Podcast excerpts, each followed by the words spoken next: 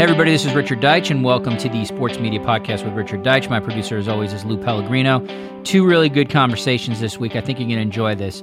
First up, Ken Rosenthal, the senior baseball writer for The Athletic, as well as an in studio reporter for MLB Network and a contributor to Fox's MLB telecast, and Jayson Stark, senior baseball writer for The Athletic and a MLB Network studio analyst. We are going to discuss the process of baseball reporting, baseball writing. We'll also get into um, Jayson Stark being laid off by ESPN and Ken Rosenthal having to find uh, a place to write when Fox Sports uh, decided to go all video on their website. That was a really terrific conversation. I think you're going to enjoy it. We finish up with Tim Layden, senior writer for Sports Illustrated.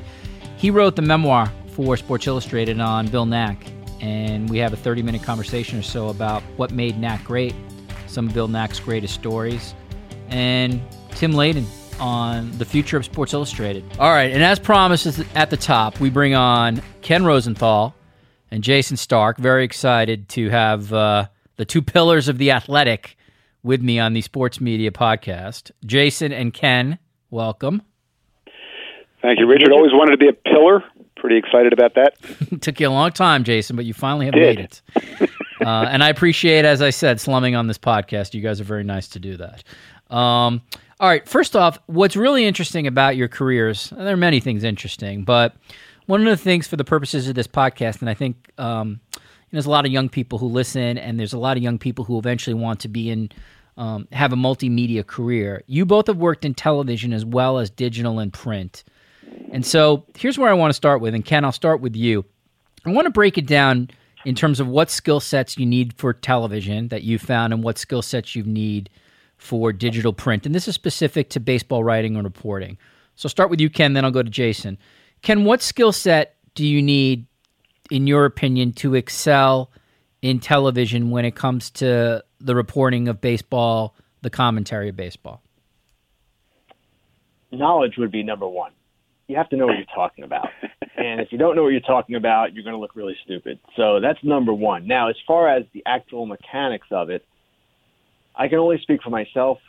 I had to learn how to talk slower and just be kind of calmer than I might be in my normal daily conversation. And it took me a long time, and it was a difficult transition.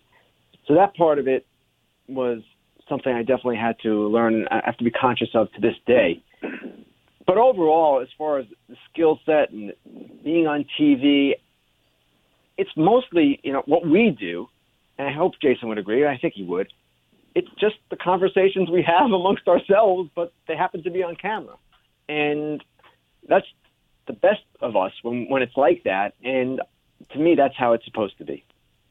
Same question, Jason. Well, I, you know, I think that my biggest challenge was learning to be succinct. Uh, if, if you guys have read me, I know you have. Uh, you know that when I write, I often write many words, right? Uh, and on television, you don't have the the time to spew out many words. You have to get to your point, make it, reinforce it, and get out. And that was that was really a difficult skill for me to learn. Um, you know, when you write, you have breathing room. When you even even on the radio or on a podcast, you have breathing room. In TV, you, you you're moving along to that next thing so fast that you don't have that breathing room, and it, it's challenging if if you until you get your mind to think that way. So. It, I, I know Ken said it took him a while. It took me a really long while. I felt like to get there. So um, I'm at the point now where I love TV, and I, I the coolest thing about the modern media world is you get to tell the stories so many different ways, and we're living that. Ken, what um, what is a baseball writer in no matter what uh, her form or his form, no matter what medium they're in? What does a baseball writer in 2018 need to do, need to have in order to be successful? Wow. there are a lot of things. I would say the first thing would be an ability to report.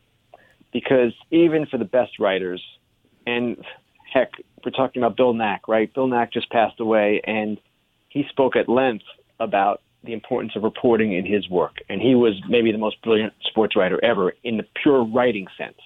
So it always starts there with me. And by reporting, I don't mean 140 characters on Twitter. I mean being able to report a story, talk to people, gain their trust, gain insight into any angle that you might be pursuing. You also have to have the ability, yes, to put words together, to be able to write coherently and all of that. That's a given. And you also have to be able to work hard because in this day and age, as Jason was saying, there are all these different mediums available to all of us, the ones who are lucky enough to do it.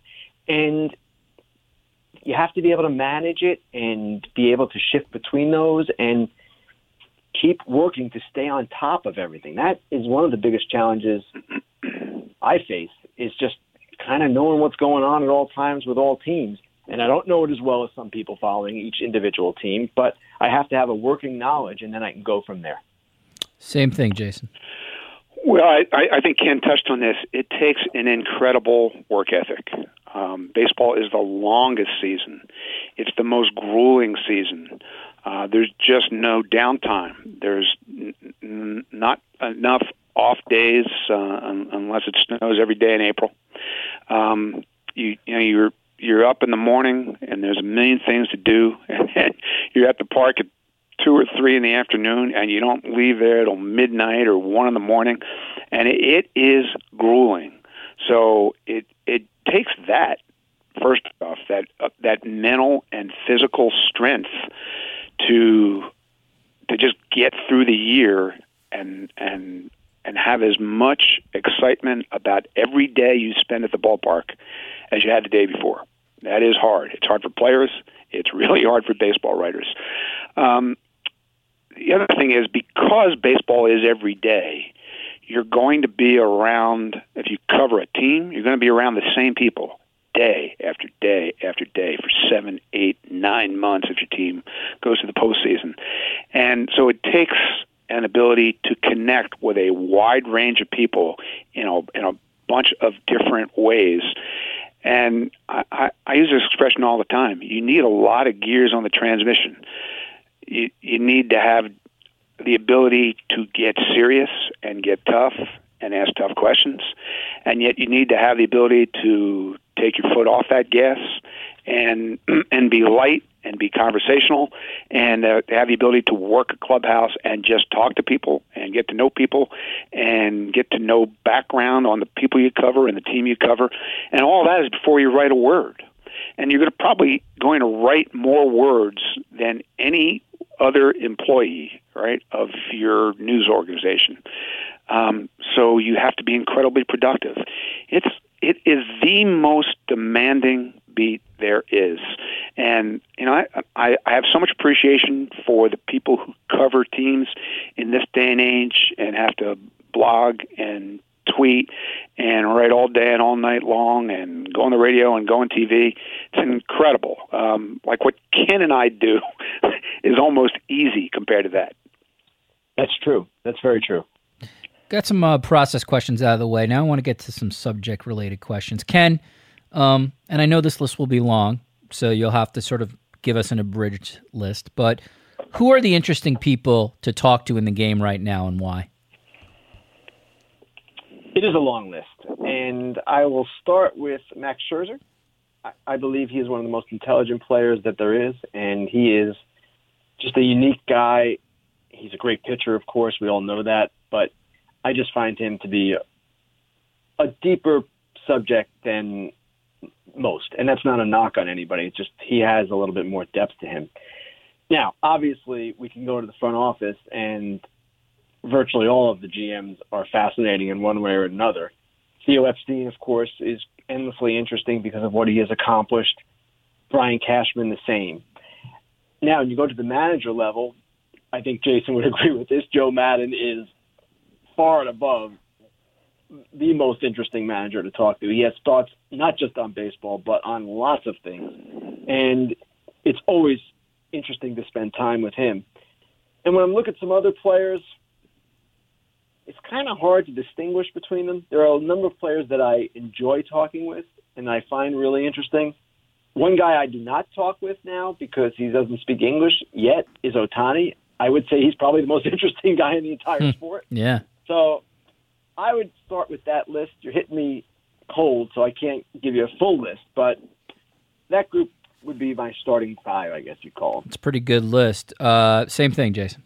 It's a really good list. Well, um, you know, as you know, I'm uh, hosting this show on Stadium now called Baseball Stories, and so I actually almost had to come up with a list like this because I, you know, I had to pick out people in the sport who I would like to spend an entire half-hour show talking to, and so I, you know, I was looking for a lot of the qualities that that Kenny described: um, intelligence, passion, depth humor. And so, I mean, you can tell from my guest list the kind of people that I gravitated toward. Um, Max is on the list. Justin Verlander is on that list. Terry Francona um, is a, a, a guy I've known for a long time who has incredible depth to him as a manager. Buck Showalter's on the list. Uh, Joe Maddon had agreed to do it, but we couldn't get our schedules to line up, so maybe next time. But you know, if you if if you've got names of, of guys like that um, on your people I'd love to spend a half hour with list, you're, you're going to have a good day. Um, let me throw one more in there. Adam Jones from, from the Orioles is a guy with so many levels to him. Um, and, uh, you know, Adam's a guy you can talk to about wrestling or about race in America and everything in between. So I, I, I think the game right now is filled with fascinating people to talk to, and we're lucky that it is. Ken, how do you cultivate sources? One of the things I think that you have made your bones in in this business is the ability to report breaking news. And it's really the ability to get information from either people or from organizations. That's all source building and source relationships. So, um, and without giving away, obviously, you, who your sources are, an overview question How do you cultivate your sources? Well, Richard, I'm not going to give away even those secrets. No, just kidding. It's something that happens over time. And when you first start out, you can't simply call up the general manager of Team X and say, hey, what about this? Because it doesn't work like that. You have to have some kind of relationship built with a person, whether it's general manager, owner, player, scout, agent, name it, before you have the ability to really have an understanding with that person about what we can talk about with regard to reporting, right? So I know young people will come in and some of them will be very aggressive and they'll blanket an organization and say, and just email everybody, hey, can you tell me this? Can you tell me that? No, it's not going to work like that. So it does take time. And if you're covering a team, if you're a beat person, and like Jason said, you're around all the time, you get to know these people, and hopefully at some point you build a trust. And in our roles, it's the same thing. We beat guys early in our careers as well, and it kind of starts there. Now, the difficulty is maintaining sources when at times you have to write things that sources, your sources might find unpleasant. And the way that happens, and it doesn't always happen, I lose people for periods of time, sometimes forever. But my feeling is if you are fair, if you give everyone their say, and if you have an understanding of what everyone's position is, then at some point you hopefully gain enough respect where you're not going to blow up a relationship with something negative. That is a high wire act that reporters face in every walk of life and every particular area you might cover. And it's not easy. It's not easy in baseball. It's not easy in politics, entertainment, whatever the situation might be. But it does take time. And it also, as Jason said earlier, it can't always be going 100 miles an hour with people. You can't just be hard edged all the time. You have to have a give and take. And sometimes with sources, they want information from you. Well, you have to understand that without compromising yourself, you've got to play that game a little bit because it can't be a one way relationship. So all of that goes into it. And I guess that would be the way I would describe it generally. Then there are individual cases where sources come out of nowhere that people would be shocked if I told them where I was getting information. And that hopefully one day when I'm 95 years old will be in a book of mine. hey, can, can, I jump in here and talk course, about this for a second? Yeah. Um, you know, there's a story I like to tell. This is a, a, a few years back. We were approaching the trading deadline. And, you know, it's one of those deals where I go up in my office and I end up up there all day long and I'm texting and I'm emailing and I'm talking on the phone and I'm writing and now it's getting to be seven o'clock in the east. The games are starting. You're not going to be able to talk to anybody now. So I go downstairs and I plop on my couch and I'm watching baseball. And my daughter sits down next to me. And um, now it's maybe about like 10 o'clock, a little before 10, the games are starting to end, and suddenly my cell phone rings. And it's a, a guy who's a, a just a really good source of mine, and he starts to tell me about a three way deal that a team is trying to put together because they need to move this guy in order to make room for that guy. And so they called us. They're trying to find a, a third team, blah, blah, blah, blah, blah. And so we, we went up talking for about 10 minutes, and I hang up, and my daughter's listening to this whole thing. And she looks at me and she asks the defining question, which is, Dad, why do people tell you stuff? And it's really an amazing thing to think about. But here's what I told her what we do every day of every year is build relationships and build trust. And, you know, this is a, a, a guy I built a relationship with over a period of years, um, just talking about all kinds of stuff. And we reached a point where when he tells me something, I, I know it's true. And I have complete confidence in him telling me the truth. Meanwhile, he has complete confidence that I am going to present this information accurately, as he described it. I am not going to burn him or compromise him. And, you know, I'm probably going to go off and find something else about this that will help him and his team. And this is really what we do. We just on just keep on building relationships day after day in this job. And it's really one of the most enjoyable parts of it, but also one of the most challenging.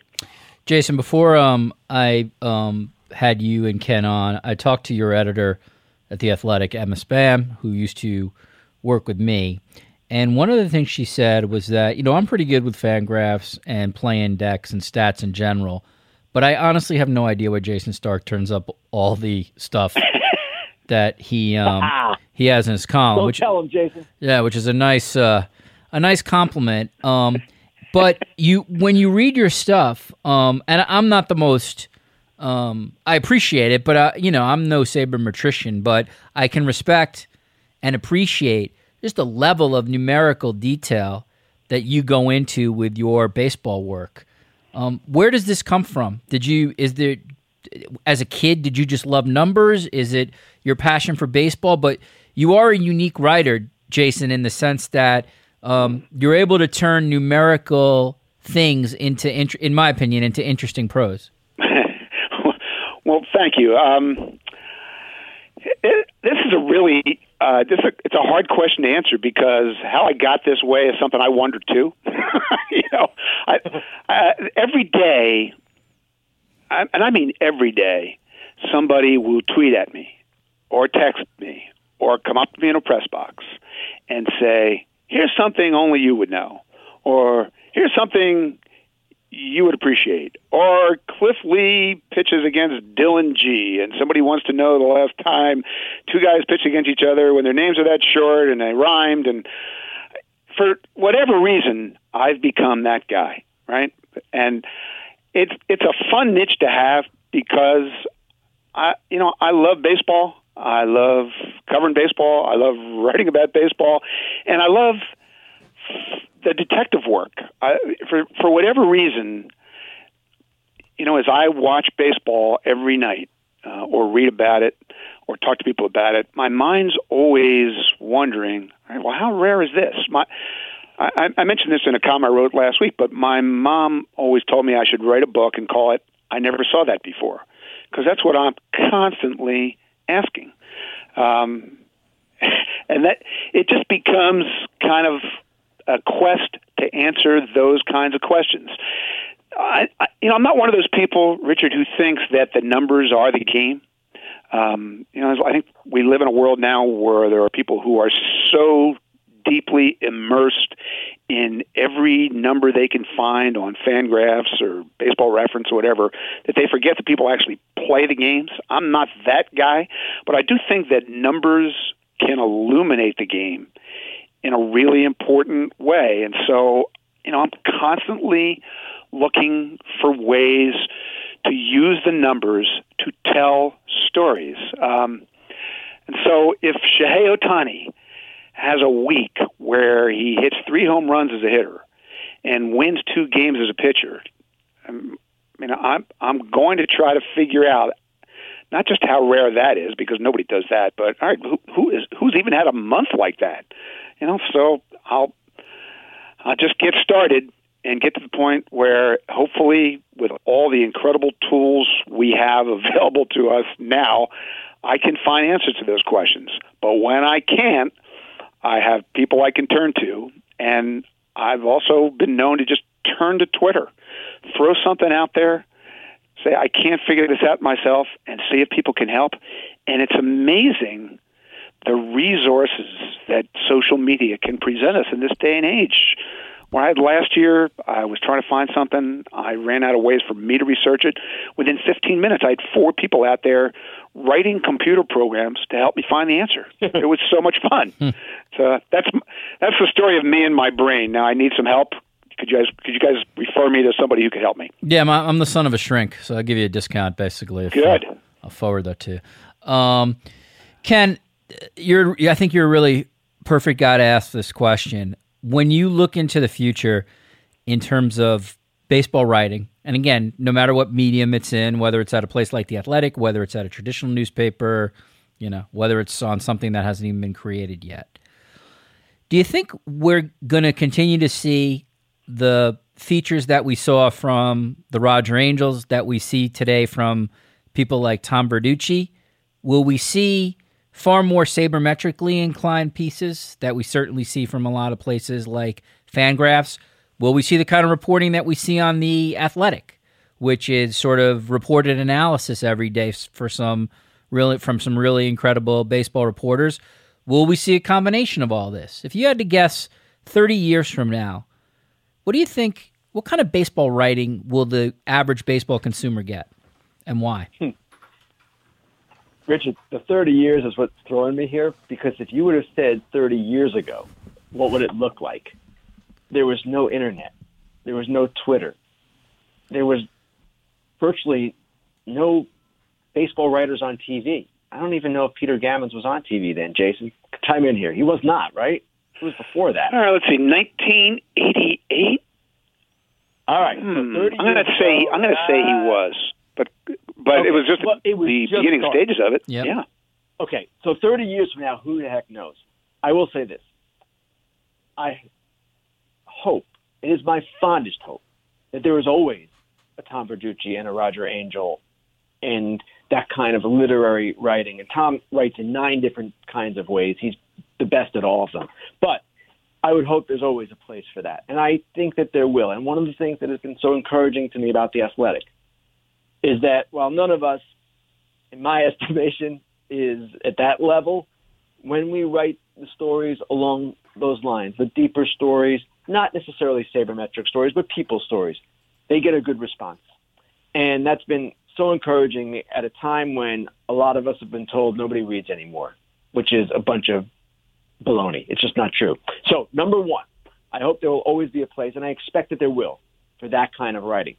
The sabermetric oriented writing, we've definitely seen that explode in the last five years.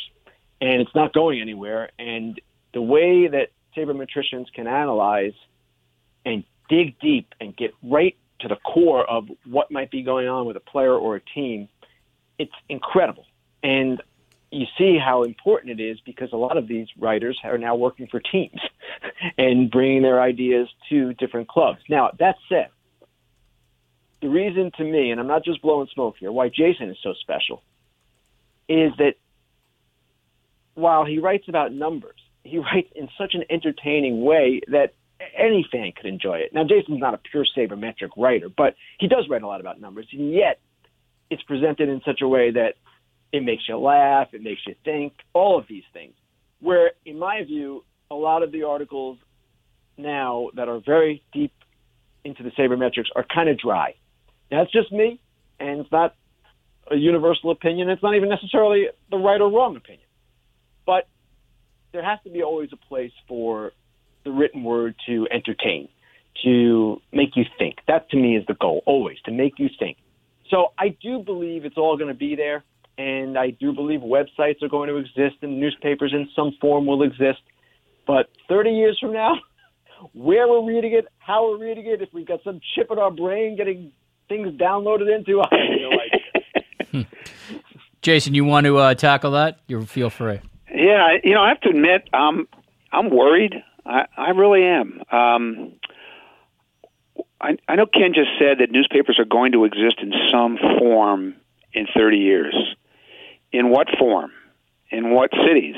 Are, is there going to be a newspaper in every town? Who's, you know, I, I do think that people will be writing about baseball and writing about sports and writing about all kinds of stuff in 30 years, but where?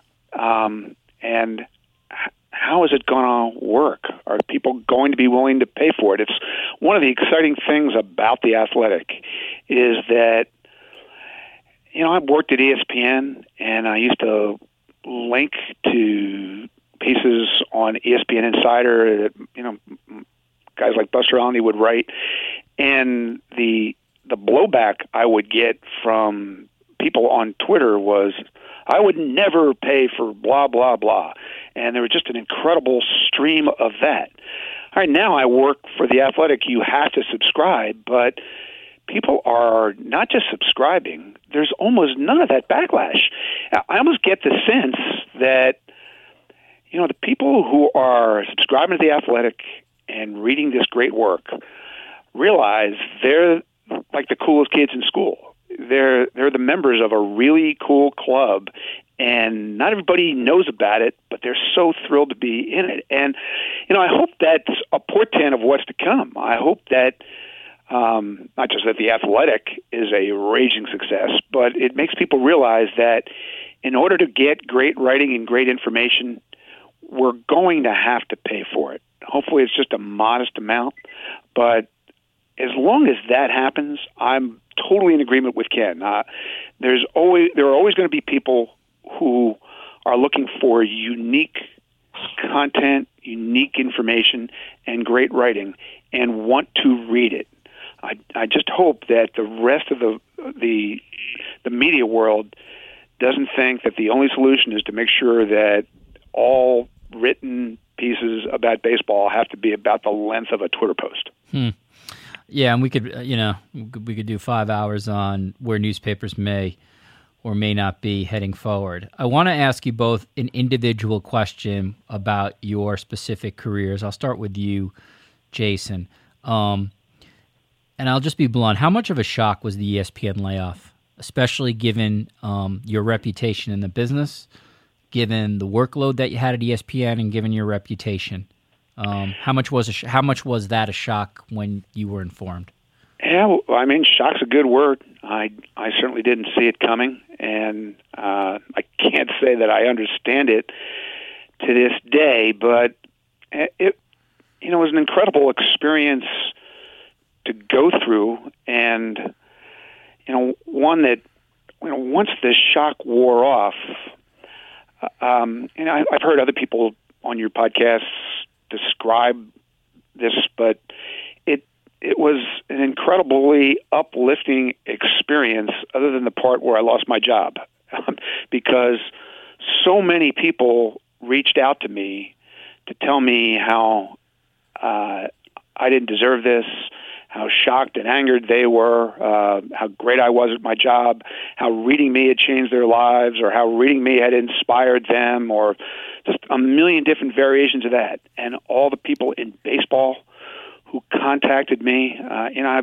my wife told me to keep a list, and once I got past a hundred, I kind of lost track. But it was just it blew me away the people who tracked me down and reassured me that everything would be fine. And once I realized that everything was going to be fine, I thought, you know what? I'm going to I'm not going to be angry.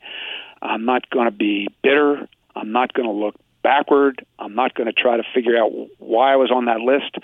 I'm just going to look at this as an opportunity to find something great to do next. And I'm lucky because that actually happened. Uh, I did find that thing, and it's awesome. Uh, Jason, one follow up, and if you're not comfortable answering this, I totally understand it. But were you ever given a reason? Were you ever told the simple, "Here's why we did this"?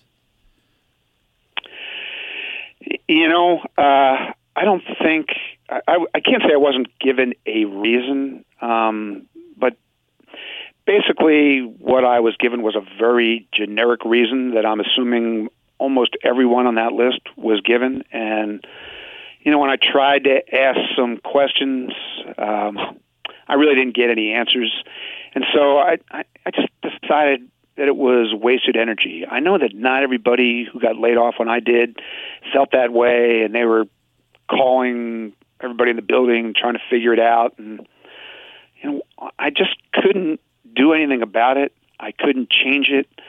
Um, so many people told me that I didn't deserve it, including I, I, I can't even tell you how many people that I worked with there. It felt like I heard from any everyone that I ever worked with at ESPN uh, assuring me that of all the people who got let go, you know, I was on that short list of people who were the most valuable to the to the to what ESPN was, and they just couldn't fathom that I got let go. And so, did the reason really matter in the end? I decided it didn't.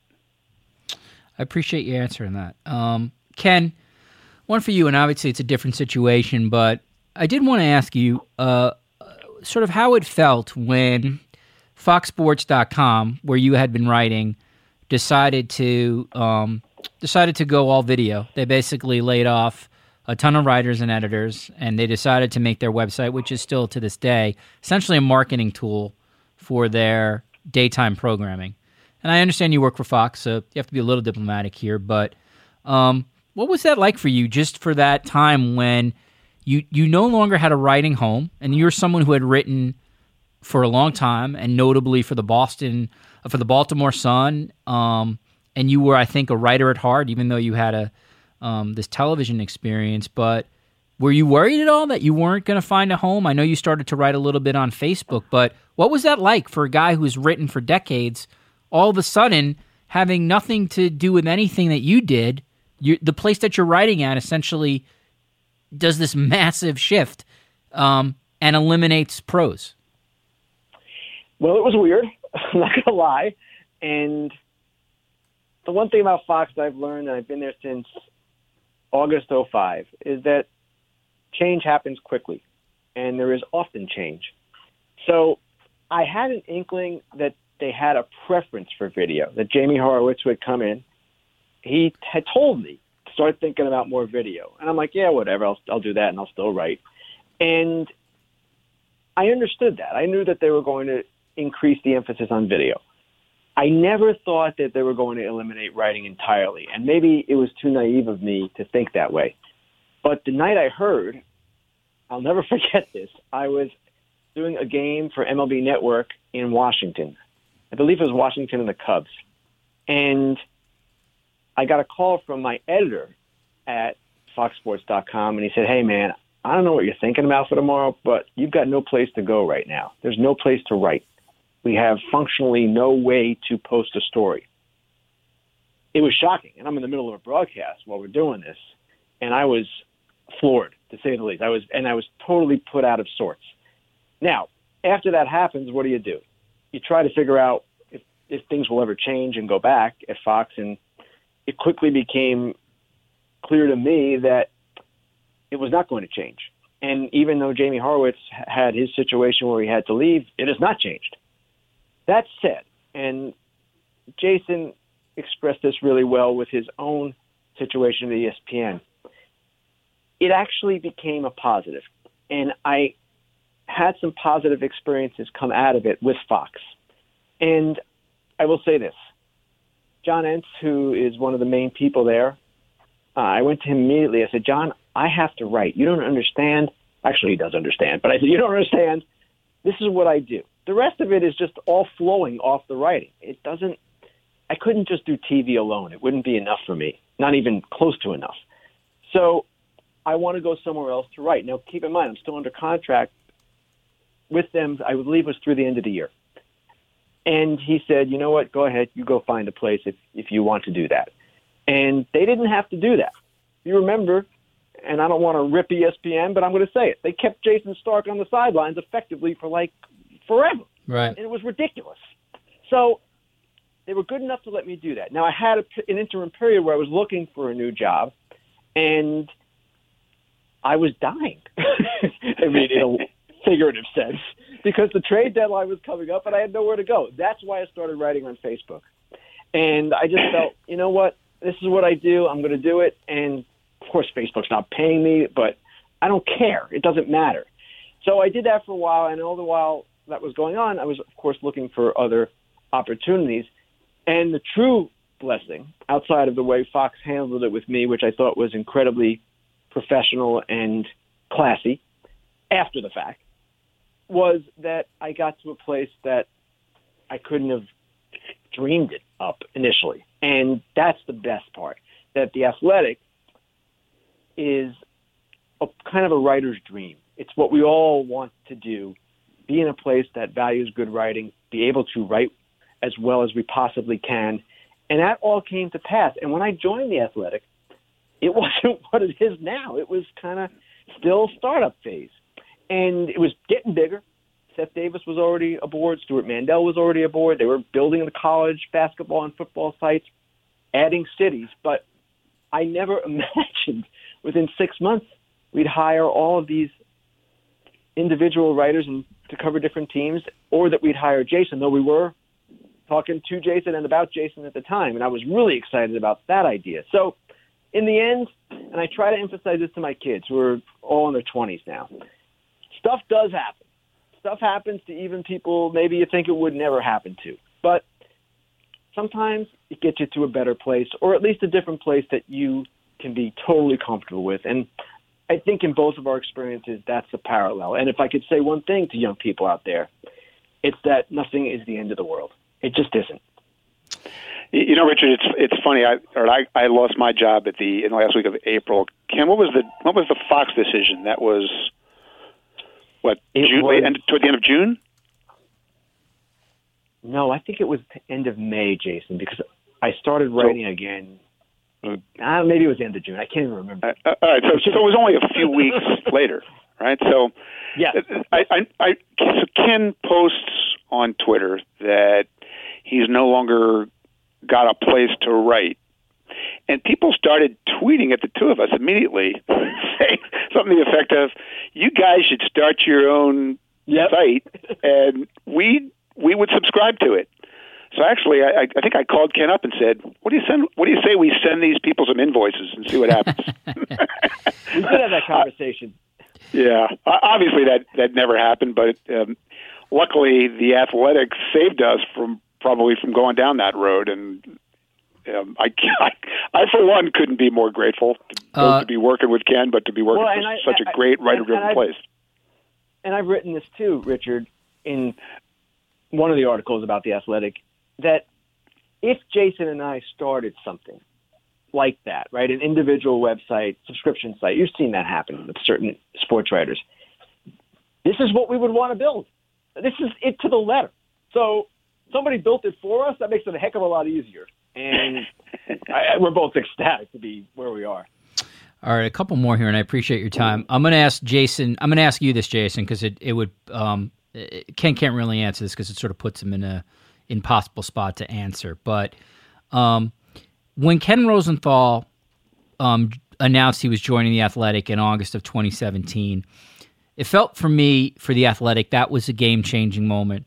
Um, they obviously had had had hired talent before, including some of my longtime colleagues, Stewart Mandel, Seth Davis, my old boss at Sports Illustrated, Paul Fichtenbaum, had been there.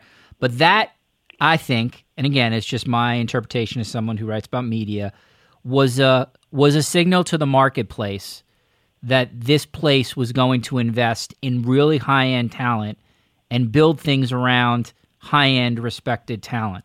And I'm wondering just for you, when you saw that Ken had done that outside of your longtime relationship with him, did that change your impression of what the athletic might be when they brought Ken in to essentially lead, at least, or be the face of a vertical? Well, that was a really important moment. Um, you know, I was I was a guy at that point. Um, I had a I had a basically a one year non compete clause at ESPN, and so I was weighing what am I going to do next. Uh, I had a ton of interest, uh, including the athletic. You know, I I had talked to them even before Ken's thing came about, but I you know, I didn't know what they were going to be or how big a presence they were going to be, not just in terms of their their coverage of sports, but their serious commitment to covering baseball. And you know, when Ken Rosenthal decides he's going to write for this place, uh, that answers every one of those questions. And I think a lot of what you've seen since stems from that moment. Um, all of these great writers who have left their previous jobs and gone to the athletic to cover baseball felt so much more secure about it because Ken Rosenthal did that. You know, and um, I I'm one of them. Uh, it was by the time I got on board, something amazing was happening. But it started with that. All right, Ken, did you want to add anything to that, or will you let Jason's uh, um, incredible uh, PR review suffice? Jason is too kind. the only thing I will say, Richard, and this is important in my view because yes, I know how people perceive it. When I left to go there, well, not left. When I joined the Athletic, I was nowhere, so I couldn't leave anywhere. But I had the security of working on television at that time. I'm working for MLB Network, I'm working for Fox. I could take a chance.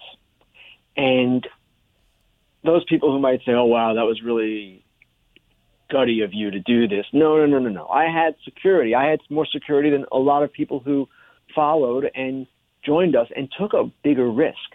So I was fortunate to be in that position. At the same time, I also I'm at a point, or was at a point, where I was kind of eager to be a part of something like this. And if I could be a part of something that was going to help bring back sports writing, well, sign me up. And also, I remember I have a son who's 26 and he's very tech savvy. And he was telling me the whole time, you've got to do this, you've got to do this. This is the future. And he's a pretty smart guy, my son. And everything he said at the time has sort of come true. So it wasn't really a risk in my view. It was kind of the only decision. And I had other interests, but it wasn't, there was nothing else that appealed to me anywhere close to this. So it was just sort of the right place at the right time. And I was lucky enough, as it turned out, didn't anticipate it this way, but I was lucky enough to be there. Hmm. And I will say, total transparency. Um, I don't know Ken Rosenthal very well. We've certainly interacted over email, a couple podcasts, but he was somebody before I made my decision I reached out to, was incredibly generous with his time and was honest about the athletic and it was a big factor. It it it it definitely pushed me towards that place when a guy like Ken Rosenthal was saying what he was saying and was saying that he believed in in the product. Um, finally, well, we're glad you came, Richard. Well, we'll yeah, see. I'm, I'm, I'm, only been here for a couple of weeks. I, I, could I could bring I could bring the whole thing down. Let's not go crazy. um, lastly, um, and this is just a fun one for you guys. Um, if I could let you two pick a three game series this year to cover, I'll let you put the two teams together, and you can do whatever kind of stories you want. I'll start with you, Jason what would be the two teams currently in Major League Baseball you would choose to watch this three game series and why? Okay. Um, so, I mean, the first thing that I would I would dial up is I'd want two really interesting, thoughtful, quotable managers, and I would need. I mean, you'd obviously want as many must-see players on those teams as you could get. So, I, I boy, this is really hard. I would say Cubs, terrible. Cubs in the National League, but the American League. Wow, I mean, the Astros are so much fun to be around, and uh, and AJ Hinch is just uh, just one of those guys who every time you ask him a question, you get something back that you don't expect. So that would be a great nomination. But I, I you know, I think I would go Indians. Uh, every day, somebody's going to go out to pitch, uh, who's must watch. Every and there's just so many up and coming star players around the diamond. Uh, and and Terry Francona is as good as it gets to be around. So I guess I guess I'll go Cubs Indians, but uh, I don't know. I, I, I'm glad I left Ken some other options. Yeah, that's that's that's it's well, not an easy one, Ken. I have the good fortune of going second in this one. Yankees Red Sox aside, because that is always drama beyond belief, as we saw last week. I would go World Series rematch Astros Dodgers. Hmm. Just to see those two teams on the field again, going at each other. And I know they're somewhat different than they were. The Astros have Cole, and the Dodgers do not have Darvish, etc. But there's a lot going on with those two clubs. They're very, very data driven, and that alone makes it a different kind of experience. But both managers are great in that regard too. As Jason said, you want quotable managers. Well, Dave Roberts and AJ Hinch are pretty good. You've got Kershaw, you've got Verlander. So I'd go there, and of course you've got what happened in seven games last year, which was pretty rich. So that would be my choice. I like that. By the way, guys, am I crazy to think that Ohtani is has not gotten that story has not gotten enough national publicity at this point, given just how incredible it is, how multi generational it is? I'm with you. this is one of the greatest sports stories of our lifetime. We've like we've never seen anybody this talented play this sport. He throws a baseball a hundred miles an hour. He hits a baseball as hard as Aaron Judge, and he's one of the maybe dozen fastest players in the big leagues. What are we watching here? This is amazing. Uh, I'm with Jason. I, I, he should be on the cover of Time magazine for me because this is so big. And I don't know where it's going. I don't know how successful he's going to be. He's certainly been successful so far. But just the idea of it, the fact that it's a Japanese player doing this, all of these elements, it's incredible. And I can't get enough of it myself. And I, granted, I have a bias. I love baseball, but I just think to the average person, this can be presented in a way, a non a non baseball fan. Hey, look at this. This guy can do both. Nobody does both. Uh, to me, it's amazing, and you're right, not getting enough play. I'm with you. I'm with you both. I think you guys, uh, you, you sort of, uh, you explain that uh, better than I could. Ken Rosenthal is the senior baseball writer for The Athletic. He's also a regular contributor to Fox Sports' MLB telecast. He's an in studio reporter for MLB Network. Jayson Stark is a senior baseball writer at The Athletic. Um, you could also catch him in the studio at MLB Network. Uh, guys, thank you very much for taking the time out of your schedules to do this. And, um, you know, on a personal note, I, it's great to just be part of what you guys do. You're both total professionals that I have immense respect for. And it's it's just great to be on a staff where I see your byline. So thank you for joining uh, me on the Sports Media Podcast. Richard, right back at you. Thank you for inviting us. Same, Richard. Thanks a lot. All right. My thanks to Ken Rosenthal and Jayson Stark for that excellent conversation. And now we move on to my next guest, and it is Tim Layden, the longtime senior writer for Sports Illustrated. Uh, has been a longtime friend of mine as well. And I wanted to bring him on to talk about William Nack and the passing of this incredible writer at age 77. Tim Layden wrote the tribute piece for William Nack this week that ran on Sports Illustrated's website. Tim Layden preceded William Nack on the horse racing beat.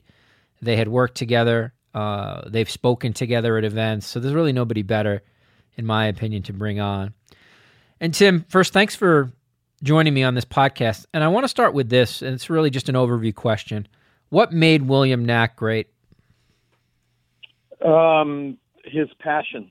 He never uh, he never wanted to mail something in. Richard. He always, you know, everything he did. I'm sure if someone wanted to go back to his whole archive, you could find a, you know, an 800 word scorecard item that maybe he dashed off quickly, but he didn't do it very often.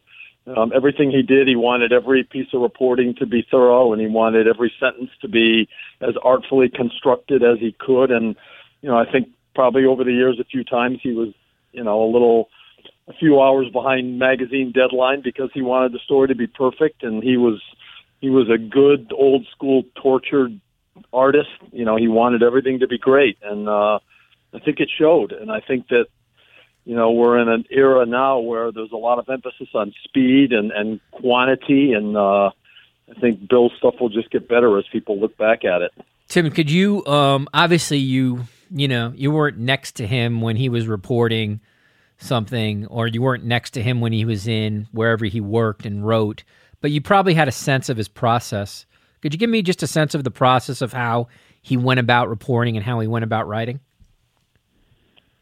I think that you know, I honestly I don't think there was any magic to it with him. I, I think that's like I think when you tunnel down to the bottom with all the really great journalists and storytellers, um, whether it's in sports or somewhere else, you're just going to find a guy who. I'll tell you what made what what what always fascinated me about Bill is that he he sustained a high level of enthusiasm for for his job and for whatever story he was working on you know, he was a guy who wanted to, uh, you know, he he wanted to to spend a lot of time with a subject, you know, and maybe not as much as a Gary Smith, but but by by spending time with a subject, not so much in the presence of the actual person, but in his study or at his desk with the subject, um, just living with it and and reporting and reporting and reporting and trying to learn more and come up with with with nuggets. And I know a lot of this sounds like it's not novel when it comes to writing, but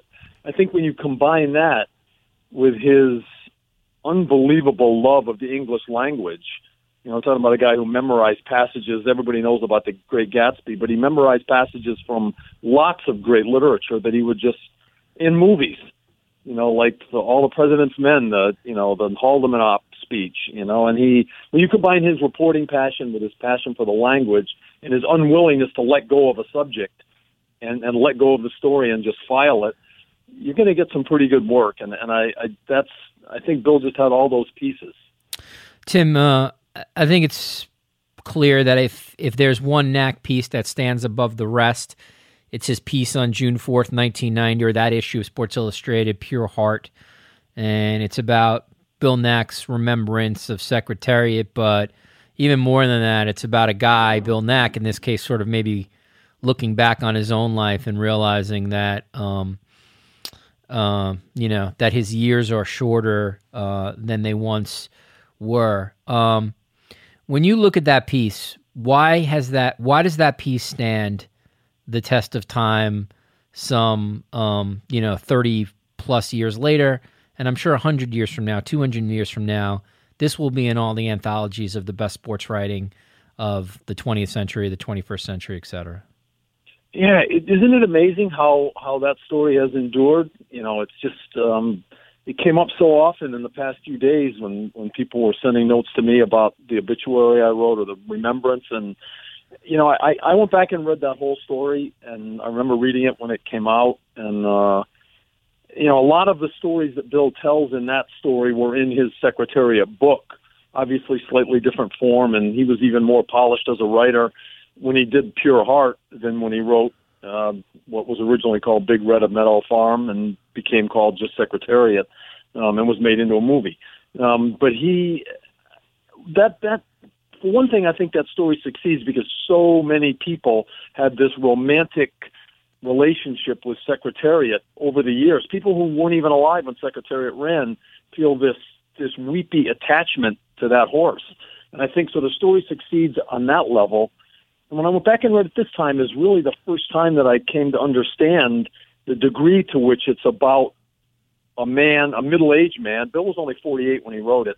Um, a middle-aged man remembering what his life was like. And I looked at an interview that Bill did um, a few years after that, and he he talked about how that story was about a time in his life when he was happily married. He later got divorced, and he had four young children running around the house. And there was all this energy and happiness in his life, and he he just took that and, and transferred it to Secretariat and to that really what was the story of a lifetime for him.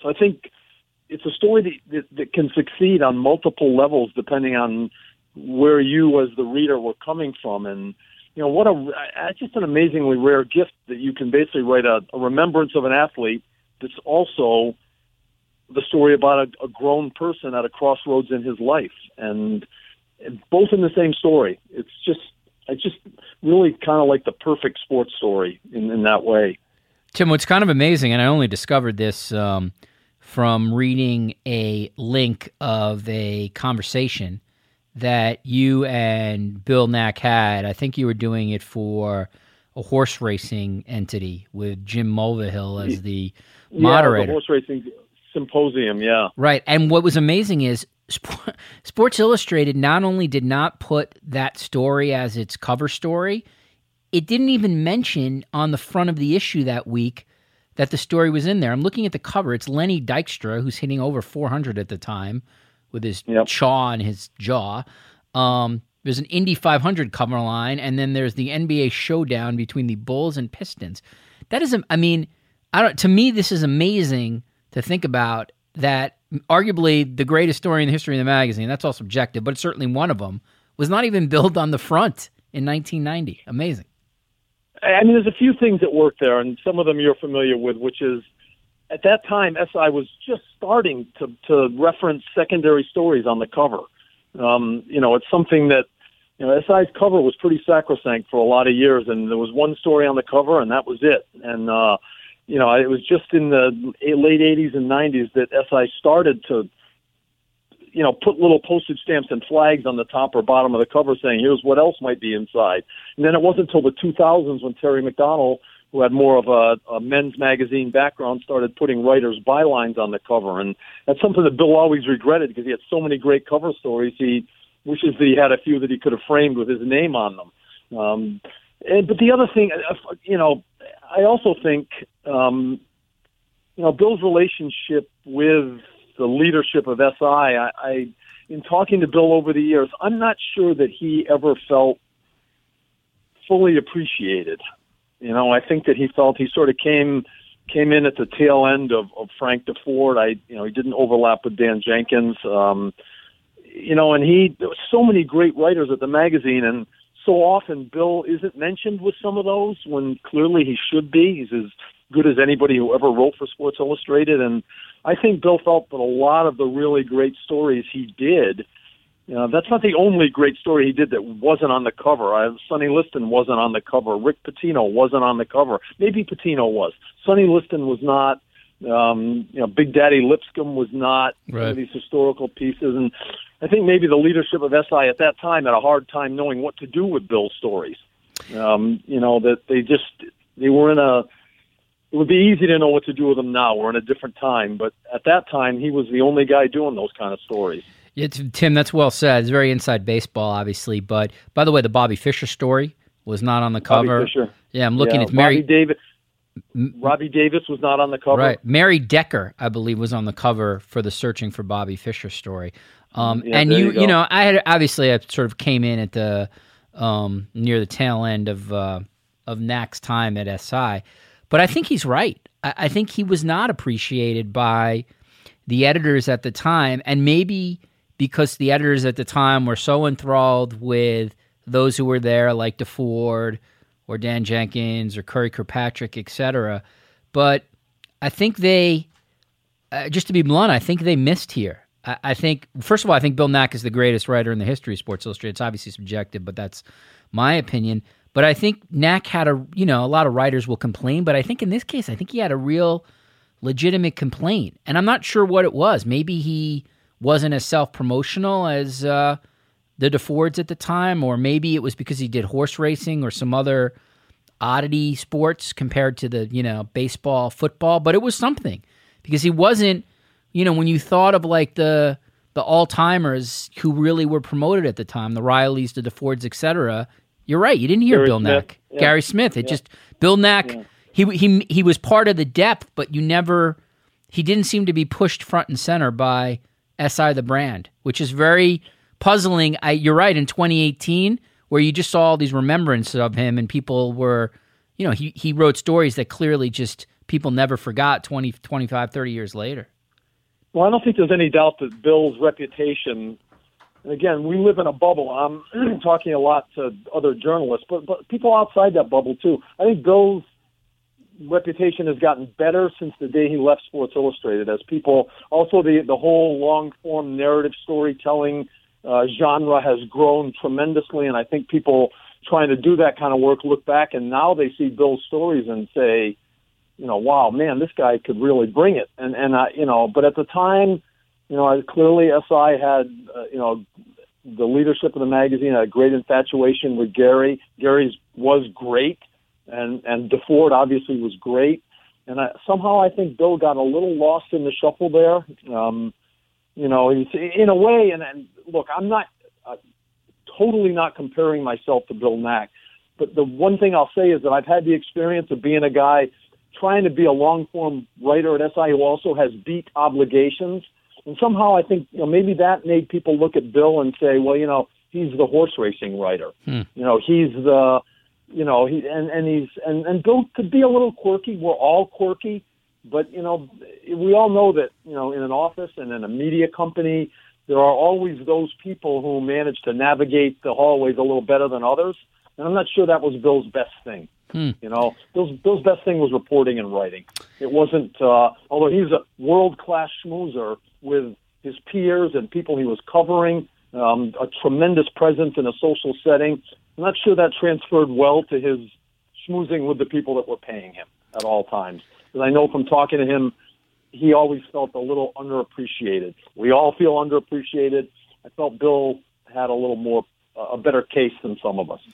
Um, how intimidating was it to follow Bill Nack? You feel a little like uh, Jimmy Carson in Edmonton following Gretzky.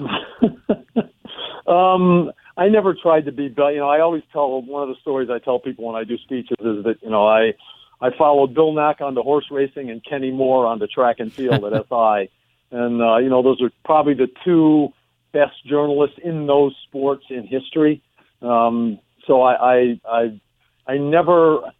I told Rich O'Brien, who's a, a former SI editor and writer that you and I both know, that you know I it took me about five years to get Kenny's voice out of my head when I was writing track stories and not to mimic his style anymore. And I wasn't really mimicking it, but I could always hear, you know, how he might have done this story. And by the time I took over horse racing, I'd kind of gotten a little more mature as a writer, and I felt I felt pretty comfortable in my own skin at that point. And uh, I just made peace with the fact that people were going to ask about Bill, and people were going to never compare me me to Bill, but talk about how great Bill was, and and, I think Bill was great too. So I've never had a problem with that, and. uh but I have enough uh, self assurance that I'm I'm comfortable doing my own work and comfortable that it's good enough. And uh, if people want to ever compare it to Bill's, I'm just going to go in another room. It's um, it's very clear that Nack had a love of horse racing, and that's one of the reasons he wanted to write it. This goes back to his childhood. Tim, he he he was around horses when he was young. Yeah, he um his and I never knew this until gosh a year or two ago talking to Bill. Um, and he his he wound up working around the stalls and helping with horses with from with a neighbor's family in in Skokie, Illinois, uh, who had horses just like uh, pets, you know, to ride recreationally. They weren't race horses, and that's how Bill. Um, and and then the next stage as a teenager, Bill's dad liked to go to the racetracks around Chicago, Hawthorne Park, Arlington Park, Washington Park. There were a lot of there were three or four major tracks in that area at the time, and Bill would go there with his dad and just just develop a love for, for racing that way. You know, he uh, tells a story of meeting the 1955 Kentucky Derby winner Swaps at the track, and how Swaps came over and licked his hand one day. And when Bill tells the story, it reduces the room of horse lovers to tears. And uh, but and be, not because not only because of its truth, but because of its sincerity. Um, and then Bill had a 20 year gap in his life where he didn't write about horses and until he got the horse racing gig at Newsday in the uh, early 70s. Between, um, you know, we we talked a little bit about his piece on Secretariat. Obviously, he wrote um, the War of Words between Ali and Frazier. The um, you know, the sort of you know the yeah, Sonny. that was a great story that I forgot about. Yeah, Sonny Liston piece. Yeah. Is there um, if you want to eliminate pure heart, is there a piece to you that really stands out above some of the other Nack pieces uh, outside of horse racing, which obviously he was a, a master writer on? You know, the, the Sonny Liston piece was, I think, his best. Um, you know, that was his Boxer and the Blonde, Frank Deford's great piece about Billy Conn. That was Nack's Boxer and the Blonde, his remembrance of Sonny Liston, who had been out of the game just long enough by then that nobody really remembered him, except as a secondary character in the Ali fights. And it was a tremendous look into a into a really tragic life. And uh, so that was my favorite, you know, boxing story and sort of profile historical piece. And th- this is weird, but for me, um, this no one's going to think of this as one of the great Knack stories. But he wrote a piece. It was a year-end piece in 1982, which again he told me he had to fight like heck to get into the magazine. Um, and it was about wasn't about the horse, but the horse that was at the centerpiece of the story was named Conquistador Cielo, who won the Belmont Stakes and the Metropolitan Mile, 1982. Got a whole bunch of very wealthy people really excited, and they sunk a whole bunch of money into Conquistador Cielo's stallion career. And then he lost to Travers, and it turns out he wasn't what he was cracked up to be. And the story is a 5,000 word deep dive into the world of of money and and what a huge gamble it is to bet that a horse is going to produce other good horses as a stallion. And uh, I was just starting to cover a little bit of horse racing, and that just opened up a whole world of storytelling and reporting and and inside knowledge about the world that that sport exists in. And uh, I just thought it was a it just it really it was a it was a game changing read for me. You know, when I was I was 25 years old at the time, and uh, I just thought this is a world I'm going to do a little horse racing for the rest of my life, which I didn't for a lot of years, and then I have since then. I'd like to tell stories like this, and and I also thought that Bill Bill's style matched up with my own. You know, I I'd been reading SI, and I thought I'm not going to be able to write like Curry Kirkpatrick that that that rat a tat a tat, you know, Borscht belt stuff. Like I'm not, you know, but but you know, Bill was a guy that I thought I could aspire to in terms of style. Now Deford was too, but there was something about Bill, you know, that just, you know. And then I followed him at Newsday and followed him at SI, and uh, I'll follow him till I'm done. I'm sure. Did you ever work together on a story? Did you ever just either combine bylines or combine reporting forces? Never did. Wow. You know, um, it. Uh, yeah, our our roles at the magazine were different. In the Bill's last five or six years, I was the college football beat writer for SI, and just started doing some features on other things. And Bill was a you know long form back of the magazine writer, but I knew him through horse racing.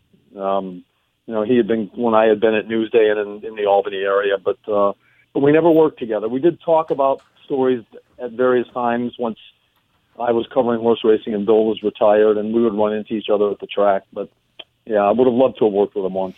How um what where as far as you know what what was his satisfaction level professionally when he left Sports Illustrated and then went on to work for ESPN for a number of years? He um I know he was part of the Secretariat movie um so that probably was a nice payday but uh, you know maybe that was satisfying as well. What do you know about his post uh, his post SI work? Um I'll take the last thing first. I, I was um, through a weird confluence of events. I wound up being a having a small role in the Secretariat movie. So I got I did Dick Jerardi of the Philadelphia Daily News and Jay Privman of uh, of ESP of uh, Daily Racing Form. We all got to go to the premiere, and Bill was there. they they bought Bill's book and used it as a resource, and Bill was a uh, either a consultant or executive producer. I'm not sure what his title was, but the night of the premiere in Hollywood, Bill was there, and it was Bill was so much in his element. He was walking around, he was telling stories to everybody from the production crew to the PR people to Diane Lane and John Malkovich. And I've never, I've never seen Bill. Again, people know Bill better than I do, and have known him longer than I did. But in my experience with Bill, I never saw him so loose and happy and and proud that this lifelong project of his had sort of made it all the way to a Hollywood movie, which is sort of the that's the end of the story of Secretariat. Um, Bill leaving SI and his career satisfaction after that. I mean, I, um, you know, I all the knowledge I have about his separation from SI was secondhand, but it, it wasn't entirely pleasant. Um, Bill didn't simply retire and say I've had enough. There was some uh, tension between him and the uh, and management at the time, and whether he was encouraged to leave um, because it was the first time SI laid people off, hmm. which has happened many times since, but that was the first time and uh, and bought people out because I, I don't. Uh, Bill was bought out, not laid off. Um, and how, and I, I, you know, again, I think he did several good pieces. He won an Eclipse Award for a story in GQ. Then two years later, um, wrote plenty of good stuff for ESPN. Uh, I, I don't know that. I never heard Bill say that he wished he was doing more. That he wished he could still be writing. In my the times that I saw him during his retirement, he seemed very happy um, he was remarried, a great relationship with his kids. Um, you know, again, his whole time at SI, I think, I think he was very proud of his work and always really wondered if he was appreciated quite enough. And I, I'm sure that carried over a little bit. He would occasionally a little bit of bitterness would come out, but you know, I, he's proud of his work, and, and I think he understood by the end how much people respected his work because he started to connect with some younger writers. He sent autographed copies of his memoir to uh, Wright Thompson and Seth Wickersham within the last year or so, un- unsolicited, um, with a, a, a, a compliment to their work and a appreciation that they liked his. And I think he started to connect with people and understand his legacy a little better um, in the latter few years of his life and let go of a little bit of that angst and frustration that may have attended his, his time at SI. It's, I mean, this is total Monday morning quarterbacking. Uh, by me and perhaps by us. But if you look at it, if you look at that today, the idea that management would let William Nack go or would not do anything in their power to keep that guy writing just seems preposterous. And again, I'm Monday morning quarterbacking it however many years later, but it just it's unbelievable. You just as a general rule, if you're management in any industry, you keep you keep your premier talent. So that's amazing that they let him walk out the door. Yeah, I don't know all the details.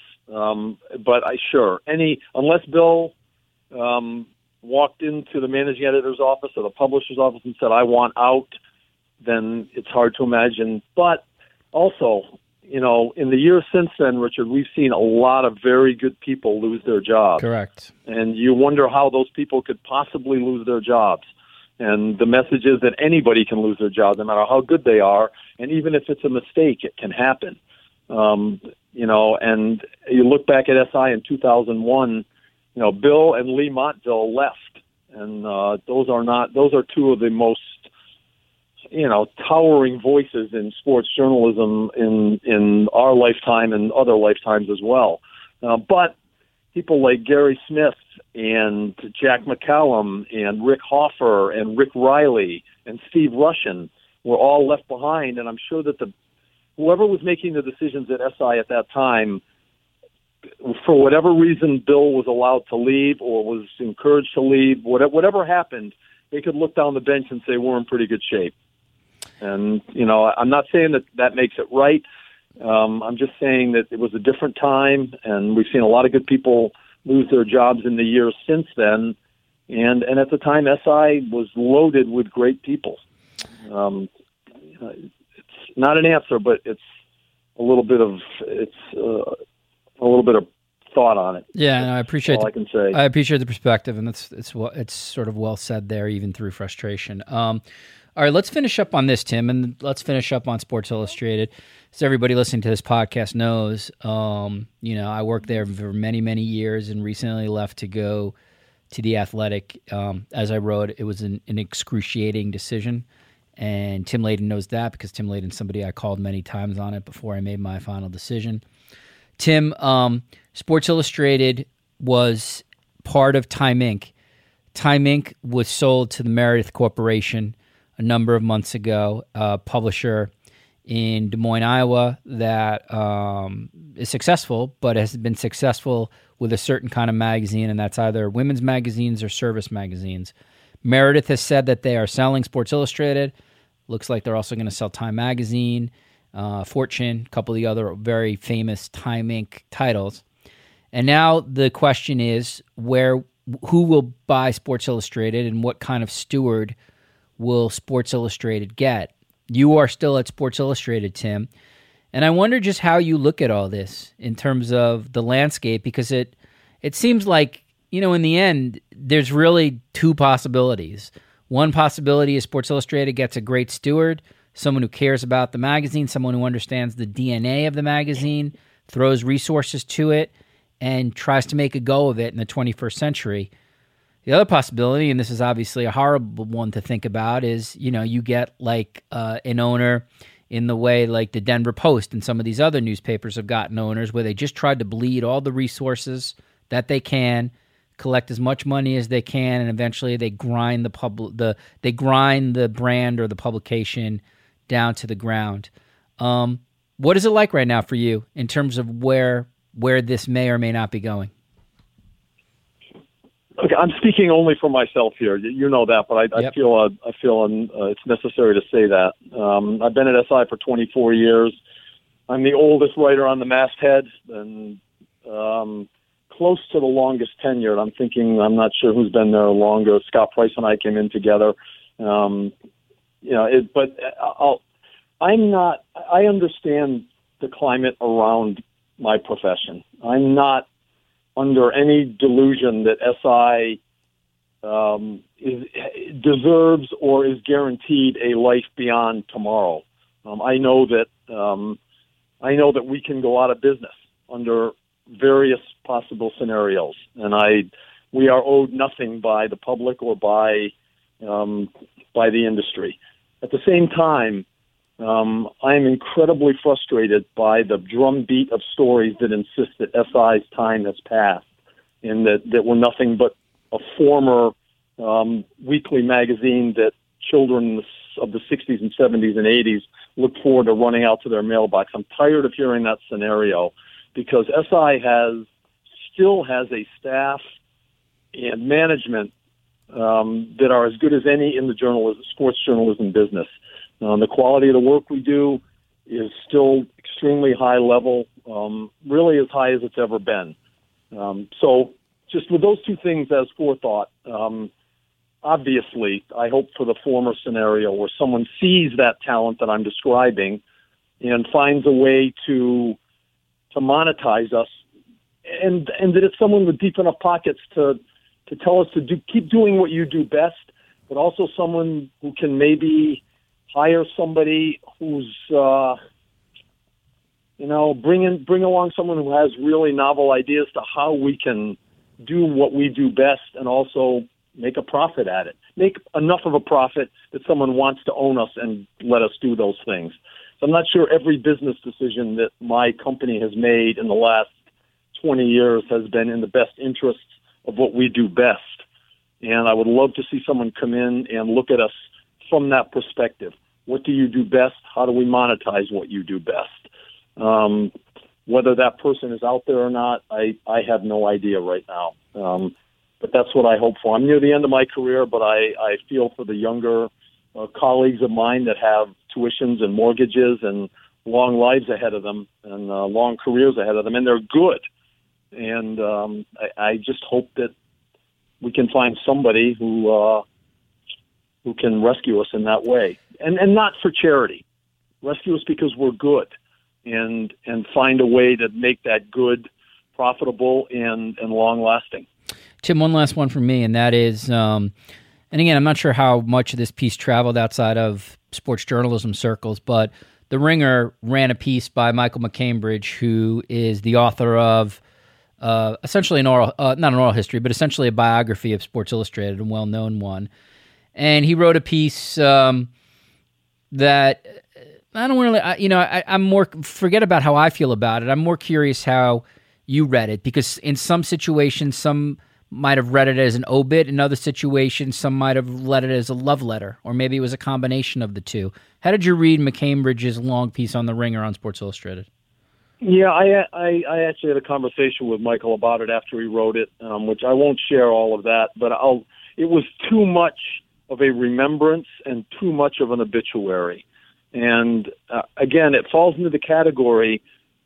You know, as one of my colleagues sent me a note and said, you know, it's it's really cool that Bud Shrake picked up Muhammad Ali at the airport and drove him around and got a great story out of it, but it doesn't have much to do with the present situation. And I don't understand. It made for it made for nice reading for people that remember SI of a certain era, but we haven't been that for a long time. Right. But we've been doing what we do well, and I just I I felt the story was just you know again Michael does have a great love for what Sports Illustrated was when he was a young boy, but I don't know that that's um, relevant to what SI is now, and in a good way, and and what we can continue to be. Um, sort of at the bottom of the story, he got into talking more about who the good writers are that we have and, and what good content we do provide and what good things we've done. But it all came much too late, and the tone of the story had already been established. And, uh, you know, I just thought that a little bit of that could have gone higher in the story. And, and uh, you know, again, the story is this the end of Sports Illustrated? I think it was titled and tagged on social media and such. And, you know, obviously that's very sexy, but it's it's it's been done before, and we're still here, and we're still doing tremendous work. And um, I think if given the right opportunity and the right kind of management, which we haven't had in a long time, and I'm not talking about my immediate above the masthead bosses at, at SI. I'm talking about people well above that. Um, we haven't had good management in a long time, and um, with good management and good support, um, we're as good as anybody. And I wish that those kind of stories, the Cambridges and others, would reflect that more fairly when instead of taking the cheap shot at a big target that, that's pretty easy to take. That's uh, well said. Tim Layden is a senior writer for Sports Illustrated. Um, he is, in my opinion, the best horse racing writer of uh, his generation. William Nack, his generation before that.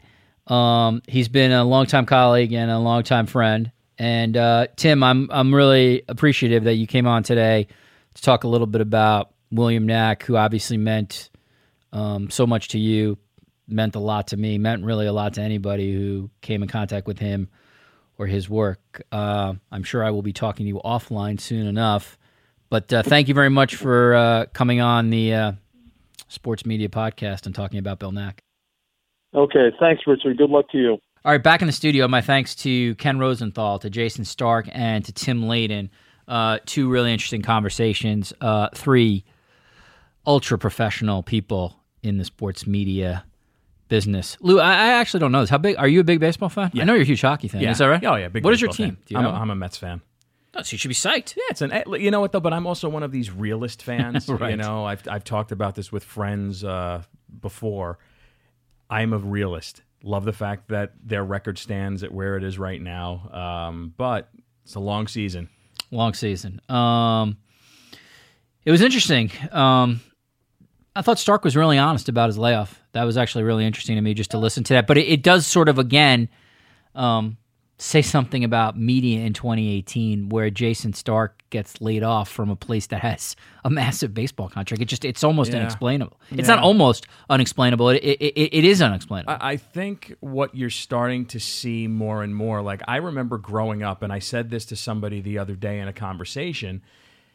We grew up in a time where broadcasters were broadcasters, they weren't former athletes. Very rarely, I grew up, as we talked about, as a Met fan. So I was very lucky in hearing Bob Murphy and Gary Thorne on the radio right. two guys who, as far as I know, were not athletes, never played a game in Major League Baseball. And on TV, you had Steve Zabriskie, Tim McCarver, former player, Ralph Kiner, former player, but they were far enough removed, at least for me, from the game that I didn't know that they were players until your father, your grandfather, your uncle says, "Oh, they were really good baseball players." Ralph Kiner is going to be a Hall of Famer, Yeah. or he is He a is Hall of Famer, yeah. right? Well, at the time, I don't know if he was inducted into the Hall of Fame. Maybe he was, but I'm just saying. And then you go on and you learn the history of these these men who were players who just transitioned into the broadcast booth. Rusty Staub ended up joining them at some point. Tom Seaver then followed, and it was very rare. You may have had a analyst who was a former player. Now every broadcast team has a former player as an analyst, and sometimes they even dip into the play by play role every once in a while as well. So now you see guys like Jayson Stark get pushed out because, as much as I love Jayson's work, I'm looking at it from what the bigwigs may think. Well, do we want Jayson Stark to give his inside baseball, or do we want X player Y giving his thoughts on what's going on. Who's going to listen to who more? And I think we're transitioning into that, you know, and you hear it all the time. Well, if they didn't play the game, why do I want to hear from them? But Jayson being such a great writer, I was shocked when when he was let go and I'm glad that he's landed at the Athletic where a lot of people have landed and you know it's funny when you see athletes and coaches lose jobs, you know they're going to get scooped up right away by another team or someone will pick them up maybe after, you know, a 6-month layoff or what have you. Seeing all the writers that have been laid off and let go over the years or the last couple of months and seeing them all land on their feet and most of them landing at the Athletic. It's it's really nice to see some of the people that I grew up watching and idolizing and craving their information all under one umbrella and that's not a advertisement for it either it's just how I feel. Isn't the more important question? How's it going with Jimmy Traina? It's great. All right, fantastic. It's two different guys, but you know what? You're both my friends. I both enjoy both of you, All and right, uh, there's no you. conflict of interest here. Thank here. you, Boutros Boutros Ghali. um, all right. My thanks to Jayson Stark and Ken Rosenthal. Thank you to Tim Layden. Thanks to Lou Pellegrino for producing this podcast and Cadence 13 as well. Already have the guest booked for next week. That is the legendary Verne Lundquist. Oh, Should be very exciting. I love Uh, Uncle Verne. yeah, Uncle come- Verne is the man. He'll come on and talk about his recent um, work at the Masters, and obviously we'll talk about Verne's uh, iconic career. So check that out next week for Lou Pellegrino. This is Richard Deitch. We'll see you again on the Sports Media Podcast.